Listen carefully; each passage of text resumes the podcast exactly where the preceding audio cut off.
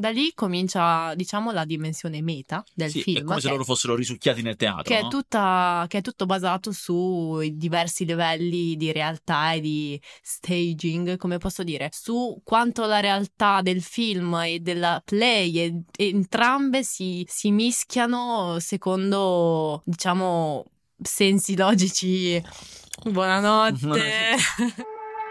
Nell'anno che sancisce l'interesse dei canali televisivi italiani per il cinema, a distinguersi tra i molti sono un film prodotto per la televisione, Un angelo alla mia tavola di Jane Campion, uno che parla di gangster italo-americani, quei bravi ragazzi di Martin Scorsese, e l'incredibile e assurdo Ho affittato un killer di Aki Kaurismäki. Eppure a vincere sarà Rosencrantz e Guildenstern sono morti di Tom Stoppard. È una decisione che suscita rabbia nel pubblico della premiazione e che viene da lontano, dalla fine della guerra fredda e da un nuovo statuto per l'Europa. C'è tutta un'altra area nell'Occidente. Solo un mese prima dell'inizio della mostra, a luglio, Roger Waters suona tutto l'album The Wall davanti a 160.000 spettatori, là dove pochi mesi prima sorgeva il muro di Berlino. Il cinema europeo è in una fase di rinascita e i grandi autori americani ed europei dominano lo scenario festivaliero. Manca poco all'invasione del nuovo cinema d'autore orientale di metà anni 90 e il nuovo equilibrio raggiunto nel sistema televisivo italiano fomenta la copertura della mostra. Ora i canali sono obbligati a investire nel cinema e quindi hanno anche più interesse a raccontarlo. La RAI ha servizi quotidiani dalla mostra per RAI 1 e trasmette in diretta le cerimonie di apertura e di chiusura. RAI 2 ha una striscia quotidiana della mostra e una trasmissione sulle grandi storie d'amore nel cinema. RAI 3 ogni mattino ricostruisce le grandi edizioni storiche della mostra con filmati dell'Istituto Luce. Anche Blob copre il festival e Rete 4 fa lo stesso ogni giorno. Le televisioni contano così tanto che c'è un film fuori concorso, Fuga dal paradiso di Ettore Pasculli, che non è stato scelto dal direttore della mostra, Biraghi, ma dal direttore di Rai 2. Un altro film, Arrivederci all'inferno amici, passa in televisione la sera stessa in cui è presentato.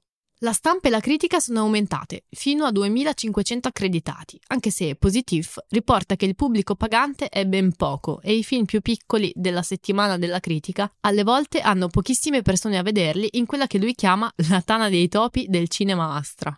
Di fatto, il pubblico che vuole biglietti per le proiezioni dei film in concorso in sala grande fatica a trovarli perché i posti li ha tutti la stampa. Per esempio, è quasi impossibile trovarli per l'apertura di Dick Tracy di Warren Beatty, che conquista anche il fanciullo dentro Borelli, critico di l'unità, che scrisse. Prima diffidenti e curiosi, via via catturati dal trascinante ritmo, dobbiamo ammettere di aver provato dinanzi alla progressione delle immagini urlate, delle imprudenti smargiassate di Dick Tracy e di tutti i suoi inveleniti rivali, la stessa nativa, candida, infantile esaltazione adolescenziale suscitata dalle prime letture e dai primi film. La mostra è snella, secondo il direttore Biraghi, e dimagrita e affamata per la critica. Circa 80 film contro i 200 delle edizioni più grasse. Lo stesso faticheranno a dare i premi. Il presidente Gorbidal si impunta e non sente ragioni. Va premiato Rosencrantz e Guildenstern sono morti di Tom Stoppard, anche se il resto della giuria, in cui ci sono Omar Sharif e Alberto Lattuada, avrebbe voluto così tanto dare il leone d'oro a Un angelo alla mia tavola di Jane Campion che, per la prima volta, il leone d'argento viene diviso in due.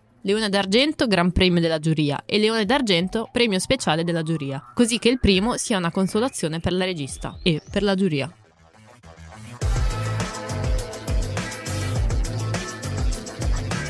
Io sono Bianca Ferrari e con Gabriele Niola vi raccontiamo le storie di 5 tra i leoni d'oro più discutibili della mostra del cinema di Venezia, almeno secondo noi.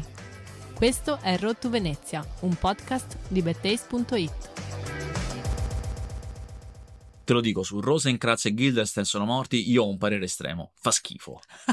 Fa veramente schifo. per dirla con dolcezza. Sì. Guarda, io sono abbastanza d'accordo con te, se non fosse perché la prima, pal- la prima parte mi stava piacendo molto. Adesso- riassumimi la trama. Allora, Rosencrantz e Guildenstern è un'estensione del testo shakespeariano, che è Amleto, e prende due personaggi marginali che sono quelli che ho citato, non fatemeli dire di nuovo perché ci sono troppe R, che sono amici di Amleto che vengono convocati dal padre di Amleto per capire quale male lo affligga. Mentre si recano alla corte, incontrano un gruppo di saltimbanco che li vogliono intrattenere con uno spettacolo. Da lì comincia, diciamo, la dimensione meta del sì, film. È come se loro fossero risucchiati nel teatro. Che, no? è tutta, che è tutto basato sui diversi livelli di realtà e di staging, come posso dire, su quanto la realtà del film e della play e, e entrambe si, si mischiano secondo, diciamo, sensi logici. Buonanotte.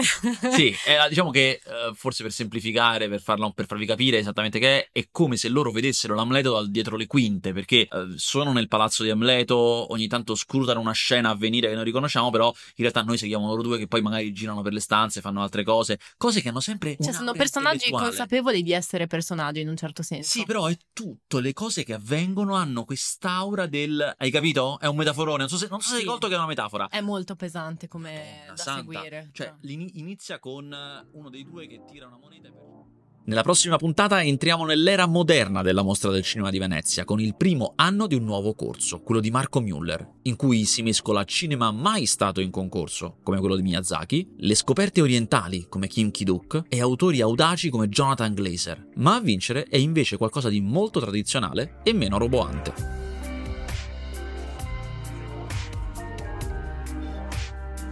Road to Venezia è un podcast condotto da Bianca Ferrari e Gabriele Niola e prodotto da Gabriele Niola per bettace.it.